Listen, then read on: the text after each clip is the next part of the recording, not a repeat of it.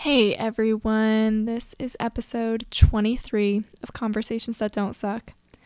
I first of all want to say that I've recorded this intro more than once and my microphone wasn't on and I tried messing with the audio so hard for so long and then I gave up and now I'm re-recording it. So I hope this absolutely blows your mind. It is such an amazing intro. It won't be. I'm just telling you right off the bat. oh my gosh, just the joys of, of podcasting and being a one woman show when I don't have professional sound editors and sound engineers. Just learning, learning all these things. Okay, let's get into today's episode. So, today we have two amazing guests. Two guests. It's my first time doing a double guest podcast episode, and it was so fun. I absolutely loved this conversation. Uh, we have Alicia Yi and David Xiong on the podcast, and these are two amazing students from Harvard University. Um, Alicia is a rising junior, and David is a recent graduate of Harvard with his bachelor's degree and is starting medical school at Harvard in the fall online. And uh, I was so grateful to be able to speak with them both. And David and Alicia both run something called the Hope Storytelling Project, which is run through the public library system in Cambridge, Massachusetts, and Las Vegas. And what they're doing is they're creating spaces online for people to connect over difficult topics and conversations, such as loneliness, and using poetry in order to do so. And so I was so inspired when I read about this in an article uh, in Scientific American. And I reached out to David and Alicia and told them I had to talk to them, I had to get them on my podcast. And so I'm really grateful that I was able to speak with them both, and it was such a beautiful conversation. And we also get a poetry share from both of them. They're both very celebrated poets and very talented poets. So I'm really uh, grateful that we also got some of that too. This is the second episode, y'all, with some poetry. So this is needs to become a more a more regular thing. It's really really special. And I loved being able to talk to David and Alicia um, and being able to get uh, a perspective from young people. I feel funny saying young people. I'm I'm still young, I think uh, being able to speak to younger people, um, to college students, and to hear about what the state of connection and loneliness is like on college campuses. Um, and that's a, a, population I really want to be catering to more, especially given the current world circumstances and just knowing how much, wow, how much uh, college students are really losing that they will never get back right now. And so feeling a lot of empathy and, and tenderness for that population. So I was really grateful that David and Alicia spoke a bit to that experience. And I hope y'all love this episode. It is a really, really good one. They are both total sweethearts. And thank you, David and Alicia, so much for doing this. It was so much fun. Enjoy this episode. We'll be talking about loneliness and connection and a poetry share. We live in a world that is starved for more authentic connection. Better conversations are our first step in getting there. Welcome to Conversations That Don't Suck. I'm your host, Kyla Sokol Ward, and I'm here to engage you in truth telling discussions about the super deep, always beautiful, sometimes ugly, and wholly honest parts of being a human. Real connection and empathic communication can feel easy and should be a part of our everyday lives. Most of our conversations suck, these ones don't. Hi, Alicia and David. Thanks so much for joining me today. I'm so excited to talk with you both. Thank you so much for having us today. It's such a pleasure. Yeah, good. I'm so excited. Um, can y'all tell me what's been what's been the theme of your day so far, both of you? I guess like for me, it's been a little bit of a roller coaster because this morning actually, um, Harvard released our fall plans for 2020, and so I found out for juniors and for sophomores, you might not be able to come back to campus for mm. an entire year. So it's been of an the entire year. They said. Yes, for an entire year. wow. I think it's like really understandable considering kind of like what's been going on. And I think a, part of me kind of predicted this that this would kind of happen. So I'm not surprised, but also um, I kind of was kind of hoping that I would be able to return back at least by spring. Mm-hmm. So it's been a little sad, but also I think I'm hopeful that I'll have an awesome senior year. So I've been kind of hoping on like holding on to that fact for now. Yeah, yeah. And what about for you, David? Uh, I guess I've just been relaxing and taking it easy at home before uh, everything starts up again because I'll actually be starting medical school in the fall, uh, albeit virtually, but uh, also at Harvard. Uh, but we're also virtual until January. So so yeah, it, for the medical school, that they said that like you'll definitely return in January. Uh, based on what I understand, it seems like it's pretty certain we'll return, like regardless of the situation. But then I guess it's fluid, so you never know. Oh my gosh. Well, this is my first time doing a a, a triple person podcast, so I'm very excited to be uh, speaking to both of you at one time. And yeah, I would love if you all could well to actually to give some background to everyone listening. So I found out about Alicia and David through their uh, through the project that they've been doing called the Hope Storytelling Project, and I found out about it by reading an article in it was in Scientific American. Is that right? Mm-hmm. Yeah, and I came across this article and I was like, these people are amazing, and I got super excited about um, yeah about what y'all are up to. So I'd love to if you could say in your own words what what it is, and we can flow from there. Yeah. So basically, uh, Alicia and I, after we re- returned home from the pandemic in around mid March, uh, we were sort of wondering if there are ways that we continue to sort of create community and to create connection because I feel like that's something we sort of take for granted when we're all in person. Mm-hmm. Um, and one medium that we immediately thought of was poetry because that's like a shared interest we both have. Um, and something that we've spent a lot of our lives like sort of thinking about and like teaching and sharing with people. Um, and so that's how we came up with the Hope Storytelling Project. In short, it's essentially a series of five poetry workshops where we sort of take participants through different themes that we've thought of, um, such as we have one on comfort, on perspective, on emotion, etc. And we use like sort of prompts and poems and sort of guided discussions as a way for people to sort of reflect and connect with each other and share memories and share emotions and sort of experience that community as if you're face to face through the medium of poetry. Um, yeah, that's essentially, I guess, what we are. I don't know if Alicia wanted to add on.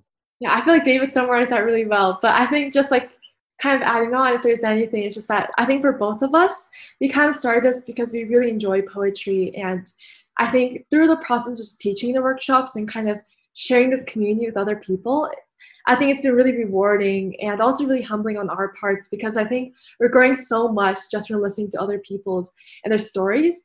And I think it also helps us feel very a sense of comfort and solace because it's so nice to hear that everyone else is kind of going through the same thing, but also um, I don't know, just it's very warming just to see people in that way. And I think poetry has this ability to create a very safe and vulnerable setting where we can be really open about how we're feeling. And because of that, I think it has just made it a better experience that than we could have ever imagined before. Mm, oh, it's so amazing. Beautiful.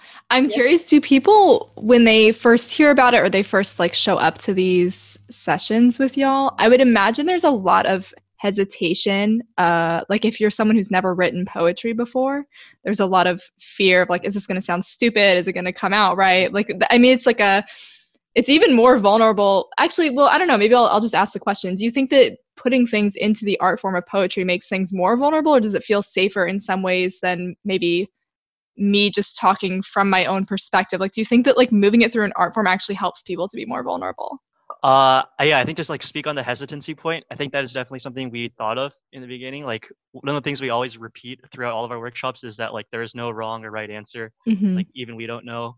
Uh, and like if you feel comfortable speaking up, feel free to speak up. If you don't, you feel free to just listen in the background and like do whatever you wish. Um, and I think to speak on sort of as an art form, if it helps, at least for me personally, I think it helps a lot just because it gives me like sort of another angle to approach like what I'm feeling or what I want to describe. Um, and i feel like that is especially pertinent when we sort of like read poems together or like discuss prompts together is people can sort of share about like how the writing process made them feel or like what certain lines made them feel and you can sort of use that as like a immediate connector of sorts you know between two different people who like if i were like oh i have some experience and then someone said oh i have this experience it might be hard for them to like find relation between those two but mm-hmm. now through the medium of poetry you sort of have like an intermediary of sorts and I think just uh, I think going back to the question that you're asking about like whether you thought poetry um, is like I guess more I forgot how you phrased it, but it, but that like it helps us better, and I think mm-hmm. it does. I think we both kind of experienced it, and through our workshop is that I think it requires us to be more intentional about how we're thinking, about how we're feeling, and oftentimes I think oftentimes I think one thing that people realize in their writing is that they realize something about themselves or about their emotion that they never recognized before. And I think the process of writing down your emotion,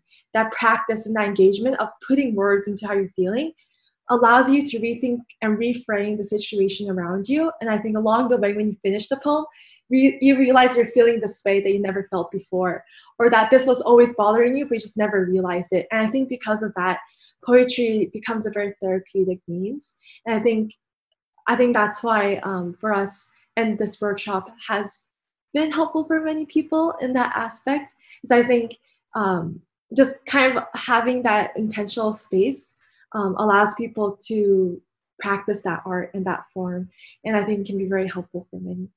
Mm-hmm. Yeah, it sounds like there's a lot of risk taking that happens in these sessions for people, like not only to talk about things that we're not normally talking about, but then also, yeah, to throw art into it, which, yeah, as we've said, so many people feel so uncomfortable with.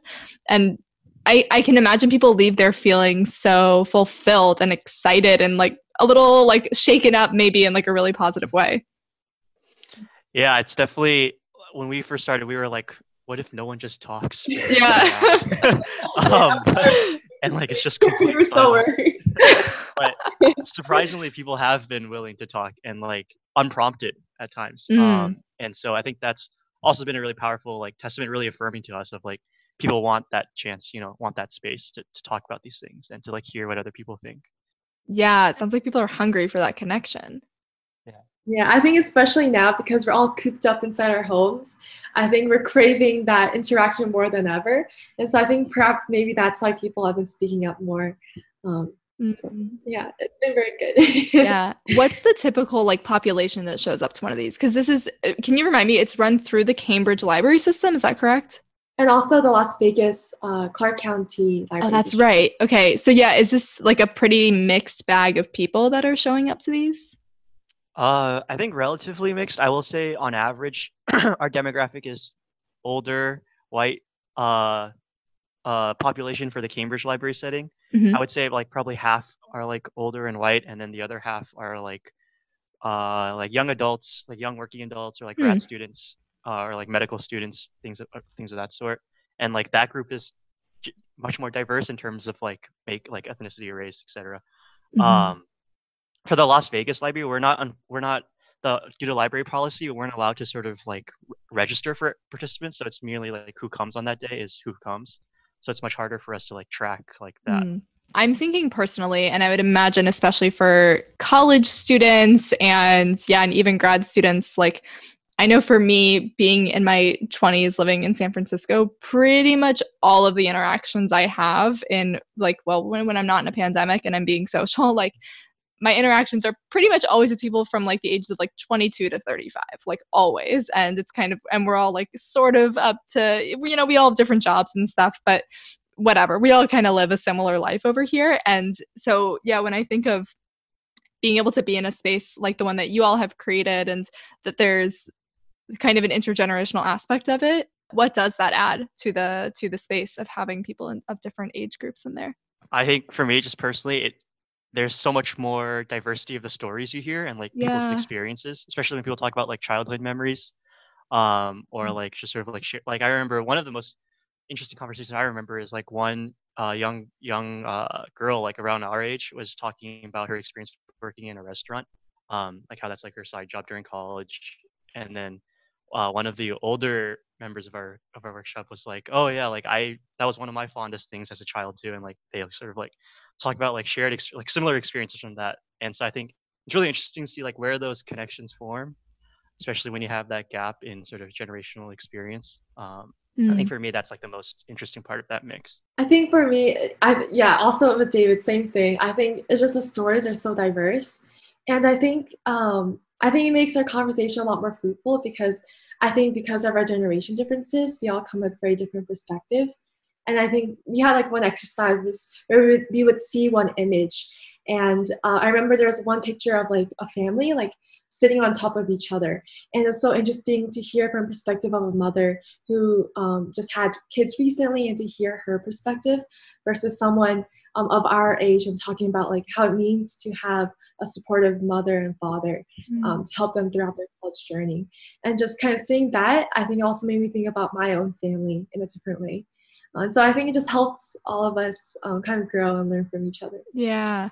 Yeah. Can you all share one, like one of your favorite moments or stories or poem like i mean maybe you wouldn't be able to recite the poem but some yeah something that that you experienced from this can you name one of your favorite moments uh i think so from our first workshop on comfort we sort of spent the entire hour talking about how can we find things that we can find gratitude in or like comfort in especially like sort of this time where everything is sort of a mess essentially um and i remember for our closing uh our closing individual writing prompt, we had people write like an ode poem, so kind of like trying to praise a particular thing or idea or person um, or just some memory that they were fond of. Uh, and I think this one participant talked about how she had a really close friend whose husband, I think, passed away mm-hmm. uh, recently, but there was something about like her husband always like saw like a crow or some sort of bird flying in the sky and like if he saw that, then like something good would happen, or like something like uh like some like something extraordinary would happen. Yeah. And so she said like one day like she was like in her garden or something, and like this was like after her friend's husband had passed, and like she saw like that same bird, and she said like after that I I like something about like finding like berries or like finding like some type of like unexpected thing in her garden that like made her really that like she thought was beautiful and like made her smile a lot. Uh, and sort of like just recalled like that like that memory of like you know her like her friend's husband like seeing that bird in the sky um and i think it's like random memories like that i feel like it's are things that you don't really think of day to day or like don't spring up into your like conscious mind as you're going through your like daily mm-hmm. activities um but i think one of the reasons why we so love poetry so much is because it not only like brings those things up but helps us think more about them and approach them in different ways and like essentially sort of make it more dynamic, like make it almost as if like it's a living memory again. So I think I found that like just things like that really inspirational. Beautiful. What about for you, Alicia? It's so hard because I think it's just like in the moment, I'm like, wow, that's so amazing. And so just like all those moments slip by and so hard to choose. But I think one moment that took me the back the most was actually from one of our recent ones where we were talking about um, a kitchen table and who we see around the kitchen table. And I think um, for me, I was I felt really fortunate enough that like I think like when I think of a kitchen table, I think about my mom and like her cooking like seafood soup, um, uh, sorry, seaweed soup for my birthday. And kind of like those are kind of the first thoughts that come into oh. my mind. But there was one participant who shared that for for that person, the kitchen table didn't really mean much because there's no one or no one that she grew up with by her mm-hmm. side. And I think just hearing that, I was just kind of taken aback because I think I became so accustomed to my life and what I thought what a kitchen table might mean for me and to others. And I think hearing that moment, I was just like, wow, there's so much I still have left to learn. And this is why I need to do these workshops and why these workshops can mean so much because um, it's like I, have, I feel like I know so much or I feel like I still have a diverse perspective, but and every time I do these workshops, I'm stunned by like how little I know and how much more I need to grow.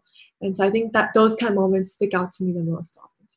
Oh, that's beautiful. I love that you're yeah that you're naming that and I think that is one of the most important things about creating those spaces of connection is is reminding us of how little we know about the world about other people about ourselves and yeah i think poetry is such a great way to bring that out of people um, and gosh, I just think of like the the world right now and how divisive things are and and it's so easy to assume that we know everything about everyone else and like oh because of this person and who they are and the assumptions and associations i have with whatever group i'm putting them in like i know everything about them and it's it's so easy to do that and that's you know what brains do and that is such an important part of connection is helping people to see like we don't know anything about anyone else unless we are put in these spaces to to make it happen yeah, one of my personal favorite workshops that we taught was the one on perspective, where like the poetic form we introduced, and that one was the persona poem, or like where you write from a perspective that is completely not your own, like whether it's a fictional mm. character, historical character, someone else, like an animal, an inanimate object, or something. I think that's always really fun and like also really topical for at this moment in time because it's literally like putting yourself in someone else's shoes and trying to understand like a event or experience from a different point of view that without any of your like preconceived notions or memories or anything. So mm-hmm. yeah, yeah, just pure empathy. It's beautiful. I really want to. I'm so curious about both of y'all, and, and Alicia and I had talked about this a little bit previously, but I'm super curious about how you both came into writing poetry. I think it's. I, I don't know, like hearing from both of you and that you are poetry lovers and fans and writers. I I sort of wonder, I'm like, do more people write poetry than I think? Like, I love to write poetry, and it's a, a newer thing in my life over the last couple years. But um, I I think it's a pretty rare thing in my experience. I don't meet that many people that like enjoy writing poetry or even reading or listening to it. So yeah, I'm curious about both of your journeys and in becoming interested in poetry and, and using that as an expressive art form in my opinion, I feel like we're always practicing poetry in some way or mm. another. I think it's just that none of us really realize that we enjoy or write poetry. I think like even like the posts on Instagram, some people like write really poetic things. Yes. I think that can be a poem. or like I think like even like Twitter things, like I think everything can be a poem. It's just a matter of perspective or the matter how we frame it. And I think it's just that oftentimes I think we're taught in schools that poetry is kind of like singular craft where you have to understand like Dickinson and Frost or like some I, some like some kind of classic artist. And I think for us, we've through our experiences, I think poetry has become something way more than that. Mm-hmm. I think like even when I journal, like in some ways I feel like I'm writing a poem just because poetry gives that like doesn't give limitations in that you don't have to write a certain way or have a certain grammar and i think um, i came to realize that i think i think when i i forgot if i read a poem online and i was like i didn't know this could be a poem mm. and i think that kind of started my writing journey because in the past i thought poems had to rhyme or poems yeah. had to look this way and there's a moment in my time where I had to stop playing music and I was trying to find something else that could resemble music or fill that space for me. And poetry became that form.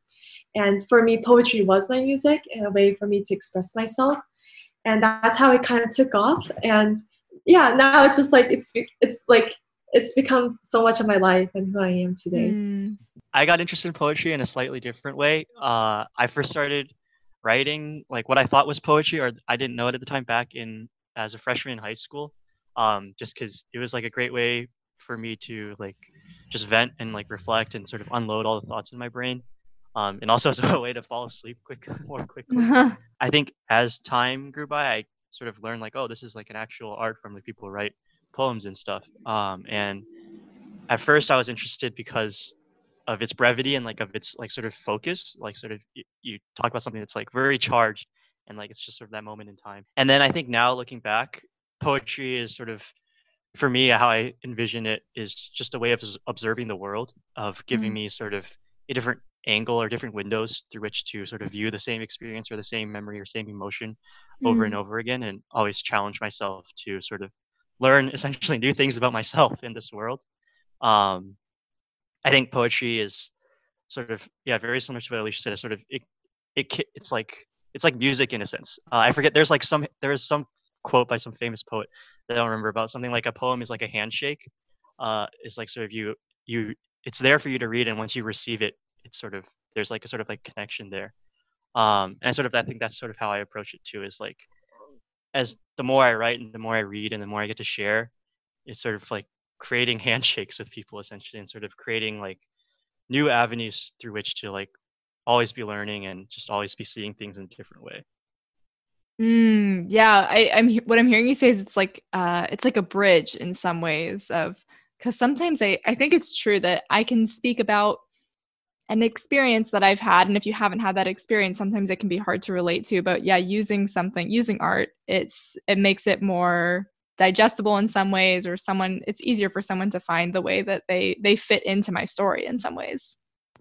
Right yeah and like i think it's also yeah like very similar to sort of like if you hear like a piece of music that you really resonate with mm-hmm. i'm certain there will be other people who feel the same way or, or maybe feel differently but at least you have like that common you know that, that same common emotion generator that same common experience and that immediately is sort of like a bridge to each other. So i'm curious what was the motivation behind making this like a uh, a public project and like using it like using the library system essentially to like get participants versus doing it directly through harvard or like on a college campus specifically or was that also an idea so i guess i can speak to my my motivation for doing cool. the library is uh, so senior year of high school i was lucky enough to be selected as a national student poet which is uh, essentially there are like five of us every year and back when it was run by the uh, Obama, under the Obama administration, it used to be sponsored by like the President's Committee on Arts and Humanities, and our main partner was actually with the Institute of Museum and Library Services, so like the museums and libraries all across the country.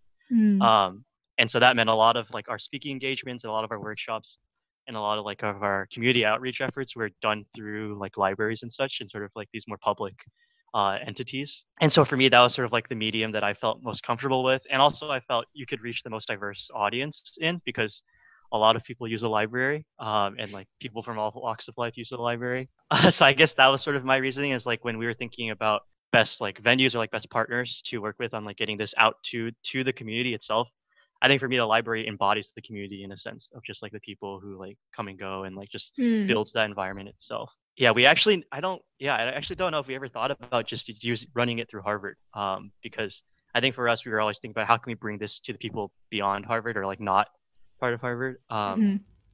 And so that's why I guess for me, I immediately thought of the library. Yeah, I think also adding on to that, like one of the reasons we also thought the library is like is and especially about our communities is that I think like in the case of Las Vegas, I think growing up was really difficult to find writing communities or to even talk about poetry, um, despite having a very vibrant kind of like visual art scene here in the city. And I think because of that, kind of like because of these situations, we were thinking about like situations versus Cambridge and on campus, where arts and everyone is like very well known and well versed in these topics we kind of want to share with people who may not have had the exposure to these things because I think just having that exposure and that ability to find that connection is really important. And I think libraries gives us the best accessibility for that to reach those types of populations and perhaps give it them an opportunity um, to find a way to heal their poetry, perhaps to connect their poetry. And so I think that's why libraries came into our immediate thought. Yeah, it sounds like there's um an opportunity maybe by using a, a public space like a library or a yeah public forum in that way to there's an opportunity to reach people that otherwise would like never be touched by something like this um and wouldn't have yeah would not find an opportunity to to connect with other people in this type of space Yeah, definitely. I think I we're always surprised by like who signs up and like who shows up to our workshops in terms of just like the diversity and just like so I think that's I think that if anything reaffirms our that we made the right choice in, in yes libraries. I think one of the best feelings that we have is like when we have a participant comes and they're like, I don't know anything about poetry. We just decide to drop by, and at the end they're like, we love this. It, I think that's like the best feeling. I think that motivates us all the time, and so mm-hmm. I think we look forward to those moments every single day or every time we host a workshop. Yeah. Oh, amazing. And yeah, I'm curious also if you can, if you both can speak to what what's the state of connection like on college campuses. And I, it's been, I mean, it's not like I've been like so long since I was in college. I graduated uh like six and a half years ago now, and um, but yeah, I don't know. Like I, I think about even my own college experience and how I went to like a pretty small school and I don't know. I guess I, I feel concerned that like loneliness is getting much worse, even even in spaces like college campuses where there is so much like built-in community and like you're all there doing the same thing and like attempting to accomplish the same goal, which is to earn a degree. And um and and there are of course so many like clubs and student activities and things that are right there for you. Um, but I would imagine, especially at a competitive school like Harvard, that there's a lot of yeah. Like, do you find that there's a, a sense of competition in any way, or that people are that there's like high stress being at like being in a competitive university, or like what what is the state of connection and loneliness on campus? Maybe David can speak more on this, but I think my, from my personal experience, I think the competition actually comes from within Mhm. us. I think it's like instead of competing with other people, it's co- more of a competition within mm-hmm. ourselves. And I think because of that, if it become, college can become an isolating experience because it's really hard to be vulnerable with other people when it seems like from the outside everyone has got it together, that they know what they're doing, and that they're really successful. And especially on campus where so many people have achieved so many great things, it's hard to be like, yeah, like I'm ha- I'm struggling with this subject, or I didn't get the best test grade, or you know, I don't really know what what I want to do for the Yeah. future. Because of that, there's like this inner competition, and because of that, it becomes an isolating experience because you don't really reach out to people. Um, and I think because of that, I think that's why I think Harvard can be isolating. And I think it's more of like the matter of like creating the space where we can have these conversations or um, finding the communities where we can feel like we can speak about how we're truly feeling. Um, and I think there's always work to be done. Yeah, I guess the analogy that I always heard best was sort of like the floating duck analogy of like on the surface everyone looks like calm and serene, and then underneath it's like everyone's like paddling for their lives. Um, That's great. Oh my gosh. If there's an analogy, I think to describe like college students, that would be a pretty apt one for, for me, just because I think, again, I'm speaking to what Alicia said, I totally resonate with that. On the surface, you're expected to like, you know, do all these clubs and like have like a really cool friend group and like do all these fun things and like post on social media that like you know life is great and everything is great. That's maybe 5% of yeah. of like your actual experience. And whereas the other 95 is like sort of stressed you may like oh like i gotta study for my next test like oh i gotta get this internship like oh i gotta like meet this and this people like connect with like network and do all this stuff. Um and i feel like especially at a place like harvard every there there is sort of it, it feels like a rat race almost. There's always something next after you do something. Totally. There's always something to like push for. There's always something to work for it and students are at least for me like well i guess now i'm graduate it's a little bit different but at least when i was in college it was just sort of like you just never really had a moment to like just be you know and just be like i just want to wake up and like do nothing or like just catch up with some friends or like read a book or like go for a walk. It like those things felt like check like those things felt like things you almost had to check off almost not like things you could just wake up Mm. and be like i want to do it uh and i think i think that might be a reason why loneliness is i think is definitely becoming like a bigger and more prevalent issue even if it's not as talked about just Mhm. because i think again as alicia said it's very hard to talk about these things with people and people don't like talking about these things and so like Mhm. naturally you you you, you uh, skew away from that but again like i think it is incredibly important because i'm sure it's something a lot of college students feel each and every day.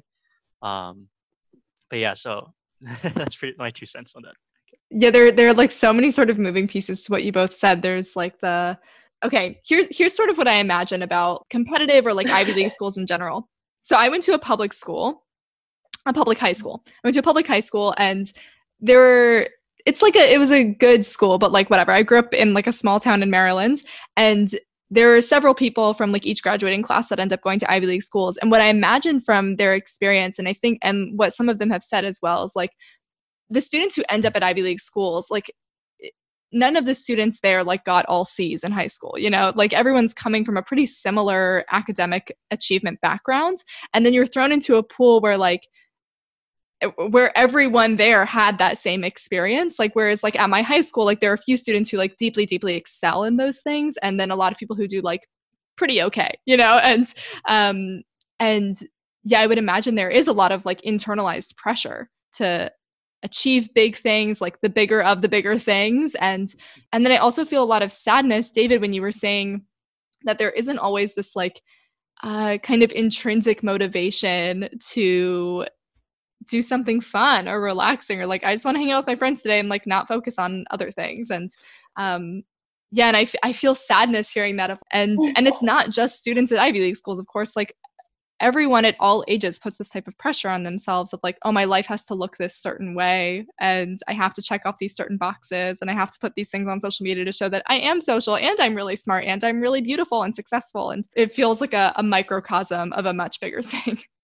Yeah, I think one of my favorite stories that illustrates that, at least from my experience, was I remember junior year, I I worked at this place called at Harvard called the Radcliffe Institute for Advanced Study, like where I, I work with like a research professor and we do like a research project together.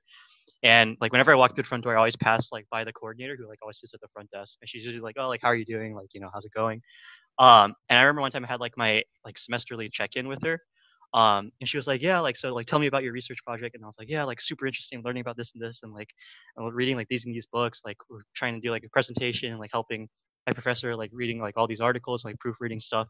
And then she was just like, "Oh, like how are you doing though? Like how's like you know, how's, like like you know like how's life like just outside of research?" And I was just like. Uh, it's okay, I guess. and she and then she just started laughing, like and like just burst out laughing, and I was like, in my head, I was like, "What's so funny?" And then she was like, like I did. She was like, I never went to Harvard, and like I came from like a different university before I worked here. But she was like, I asked like you Harvard kids like questions about your research, and you can go for like hours about it. And then I ask you like, how are you doing? And you're like, you you just don't know what to say. just shut down yeah. Um, I think for me that was sort of like both like a reality, like a wake up call, and also just sort of more emblematic, I think, of like that overall college experience like where you always Mhm. feel like sort of pressure to be doing something that's like productive towards your degree or career or etc. For sure. I remember like freshman year, I, I know it's like really dumb, but I remember like sitting, I meant, so there's this, for freshmen, they sit somewhere called the Annenberg. Um, it's like our main dining hall for freshmen. And I remember sitting there and I overheard a group of kids like competing over like how little sleep they got. Oh, They're like, gosh. oh, like five hours. The next group like, I only got four hours. and so I think just overhearing those conversations that kind of like shows kind of that culture. But I think over time, students quickly realize that like sleep is really important. So I think just those kind of things kind of go on a daily basis because it's like instead of sleeping, you should be getting one more thing done or like getting another piece of problem done. I think that kind of like culture runs through because it's kind of runs amok here in Harvard or I guess in a lot of campuses. Uh, especially because like everything everyone seems to be accomplishing so much and so time seems very little like 24 Yeah. hours doesn't seem enough at times and i think maybe that's why like not many students get enough sleep. Um, but yeah but i think this pandemic in some ways i feel very grateful for because i feel like i was kind of on that like sprinting though was a marathon. And i think having this pandemic took help to me slow down um, take a step back and kind of think about like what's important to me what matters especially because a lot of clubs and a lot of things have come to a halt in many ways even though they're starting back up now. And i think having that like brought in time um, of going back home has allowed me i think to take a step back from this rat race and um, perhaps think of it in the longer run so i feel very grateful for that even though it's been a little bit isolating at times just sit, like sitting in my room and spending my day at the house Mm, yeah. yeah. I'm super curious about both of your experience with the pandemic right now and being a college student. And I think, of course, it's the pandemic is interrupting all of our lives in pretty major ways. But I think it's, I would imagine it's especially difficult for college students, like college and high school students, of knowing like a having a very clear picture of what it is that you're missing and i think other people it's like okay my life is interrupted you know my social life is not what it was and i can't travel the way I was planning to this summer, whatever. But to know, like, you know, I can go get on an airplane and travel to Europe later if I want to. But um, to know that, like, yeah, you're not going to get your sophomore year of college back and, or like your college graduation, um, the first semester of med school, whatever it is. Um, so, yeah, I'm curious, like, what's the, what are the thoughts and feelings going on for you right now? I'm like really feeling for college students these days. Yeah.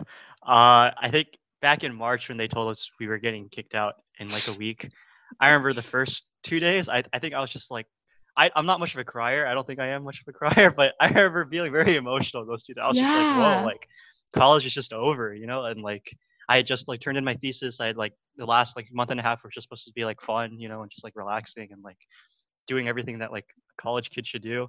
Um, and, and I was like, whoa, it's just all over. Um, Mm. but I will say, looking back, has and like sort of spending these last three four months at home has, has like helped me put that into perspective. And like reading stories online, like reading the news, just makes you realize like just how deadly and sort of how just how widespread this this problem is. And so Mhm. I definitely think that sort of missing out on like my commencement, like on my graduation, or like on that last month and a half of like my college experience is something that is definitely I can give up. You know, if it means like if it means like you know more people like are saved or like less people die or less people are infected. Um, Mm. and so I think that sort of helped me put, put that into perspective and make me feel a little more grateful, you know, for like the position that we're in, like as college students, you know, who like yes, like though we know we're missing out on a lot and like we can act, we can like write down a list in our heads like all the things we're missing out on. We don't have to worry about you know a lot of things that like a lot of uh, like millions of Americans are worrying about. You know, I remember listening to like an episode on the Daily uh, about like sort of like people like who are facing unemployment and sort of like the concerns that they have to Mhm. make. Um, and so that also makes me feel really grateful um, in a sense, I guess. I think for me it's a little different because I haven't graduated yet, and I, I I'm going to be a rising junior. And so when I heard it in March, I was like, oh, it'll be all good. I'll be back by Right. summer. it's my plan originally was to come back to like Boston, and I was planning to do some research, but um, that didn't really work out. I guess this summer in terms of coming back. And so when summer happened, I was like, okay, it's okay. We'll be back by Right. fall. And then okay, and I was like, don't worry, we'll be back by spring. And I was like, no. so I think because of that um I think it like it made me a little more sad just because I kind of like built in those anticipations be like, oh, it'll be all right because there's like the next time and next time. And I think one thing I just kind of realized is that I shouldn't be thinking about the next day or tomorrow or just like whatever comes next because the only moment I have control over is today. And so I think kind of focusing on that has helped me a lot more because I think I wasted a lot of my like March coming back home thinking about the future mm-hmm. or thinking about like, oh, like I'm gonna do this when this happens and this happens. But I think in some ways I feel like it was a waste of time just because I think I was just kind of delaying what I had to inevitably kind of like accept. Um, but also, I think it was kind of good because I was like, it made me feel happy for a little bit. Um, but I think because of that, it's been strange because I think I've always been kind of accustomed to thinking about the future or thinking about things I couldn't plan for. And I think I'm starting to realize in the future that maybe that's not always the case and that's just focus on the today. And I feel very grateful for that. Like, I think I've always heard it from like older people because I work at a hospice and they mm-hmm. always tell me, Alicia, only focus on today and what you have grateful for today. Try to make most of every single second. And I'll be like, yeah, yeah, I definitely understand you. That's like right, advice. Yeah. And then when like when it actually happened, I was like, okay, yeah, sure. And then when I take it onto my own self, it wasn't the same. And I think this pandemic kind of helped me understand like the the wisdom that like a lot of the hospice patients told me or like my grandmothers and grandfathers have told me. And because of that i think it's been very helpful. It also helped me understand what they're trying to come from. Like i thought i understood them but i guess i really didn't at first. Um, yeah and i think right now um, i've been just trying to think about happy thoughts because like i think what's happened has been done. There's not much i can change. And so i'm trying to focus on the things that i have within my realm and the things I can be grateful for. And I think there's a lot, especially because I get to be home, I get to see my family in ways I never did. It's been a very pleasant experience in some ways. And yeah, I think I've been growing, which I feel very grateful for. Mm-hmm. Yeah, I think like one of my life mottos or just creeds is like, if I can't change it and like if it's already happened, then like don't spend the rest of my life complaining and like moaning about it. Just sort of like mm-hmm. try to make like lemonade essentially and like make the most out of it as I can. And so like and I think that's sort of also the theme we were trying to get at in our poetry workshops is like, yes, this terrible thing happened. Like, yes, like, you know, like so much is going on and like yes we can't control anything in our lives it seems like right now but how can we make that into like a positive thing you know or like but how can we like find comfort with each other still um and so i think that's sort of i guess where i'm at now too mm. Yeah, beautiful. Oh my gosh. I feel very inspired and grateful that y'all have said all those things. And uh, I think it's, I think, you know, I think sort of what you pointed to, David, of like spend that time and like mourn and grieve and cry it out and punch your pillow and whatever. And also, it's like, this is what's happening. Like, what can we do? This, yep, right. we just have to be grateful. Yeah. I, and I also think like this pandemic has like brought out, like, yes, brought out like sort of also the best out of people. I remember in the last week of college, um, after those two days of moping and sort of like walking around, and like me and my roommate started like hanging out more and like doing stuff. And I remember like being out on the quad, like the just, like the grassy area, like sort of around our dorms, and I'd never seen like the college campus be more vibrant than in those wow. last three days. They were like there's like oh, there's sure. people hanging out. There's just music playing, like people tossing around frisbees, people playing spike ball, like just oh. chilling, relaxing. And I was just like, in my head, I was like, this is what college should have been like all four yeah, years of my life. Yeah. I was like, why does it take a pandemic? It's, like, it's like something that we've never seen, like on a daily college basis. Like you don't see that wow. happen. And I was just like, people are like smiling, people are like sharing with each other, like you know, like it's like this is like awesome. Like if college was like this, all I would never want to leave. You know, and like but like I, I just thought that was really kind of ironic and also but also really warming in a sense that you know like the pandemic brought that out and like we realized in those last few days like what we really value out of college and actually, one of my professors, one one thing that she says to me, uh, she's someone I really admire. Um, she told me that this is like, uh, wait, I'm allowed to. Oh, please. it's just another fucking growth opportunity, yes! and this is another fucking growth opportunity of all the another fucking growth opportunities. And because like I really liked how she put it because I don't know, it's just like it's bittersweet but also just funny, and I feel like she puts into words exactly how I'm feeling in a very succinct and um, I don't know, a lighthearted way. Um, also, yeah. yeah, so, I love that. I've heard that phrase before, and I love that because I think it, it's like it's one of those things where it's like, oh my god, I like didn't need a growth opportunity, and it's like one more fucking growth opportunity. It's like, okay, great, like the pandemic, I guess, ruining my college year. Great, fine, we'll do it. Um, yeah, yeah. So I want to be mindful of our time, but there are two things I want to do before we close. So one, first, I would love for you all to tell all the people listening um, where they can find more information about about the Hope Storytelling Project, and then, and I didn't warn you about this. Sorry, not sorry, but I would I want to ask you both um, a few like lightning rounds questions that I ask all my all my guests yeah, if you want to read more, like there's always a Scientific American article. If you Google like Hope Storytelling Project, Scientific American, I'm sure that'll pop up. Uh, if you want to search for like more description on like what the actual project like is, and like if you potentially interested in like listening in on a couple workshops left, I think we're closing out for this summer. I think we still have two left um, with each site. Um, if you just Google Hope Storytelling Project Poetry and like do Cambridge Library or do Las Vegas Library, it'll be like one of the first results in Google um, if not the only. I was really surprised no one else had took this name before. So,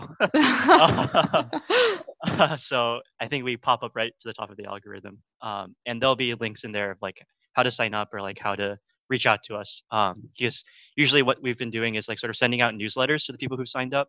So like with like people like with additional prompts or poems or like things to like you know uplift your day that are like re- in, revolving around poetry um, and that's also a great way to like stay connected as well. All right. Are you ready for your questions? Hopefully. Okay. First question. What is something that most people wrongly assume about you? Oh th- uh, that i'm really serious. Mm. oh i think for me it's actually the opposite. Um i think everyone thinks i'm like really bouncy and cheery and upbeat all the time uh, I guess like I am like that. I'm not, but like I think it's like I can be very serious too. Mm. And David, would you consider yourself more playful? Uh, and- yeah, I think. Well, I, am a little awkward in first meeting people at first. I probably come off like a little more stiff and like more formal. But yeah. I think once people get to know me, I'm definitely not that. So. cool. Yeah. Great.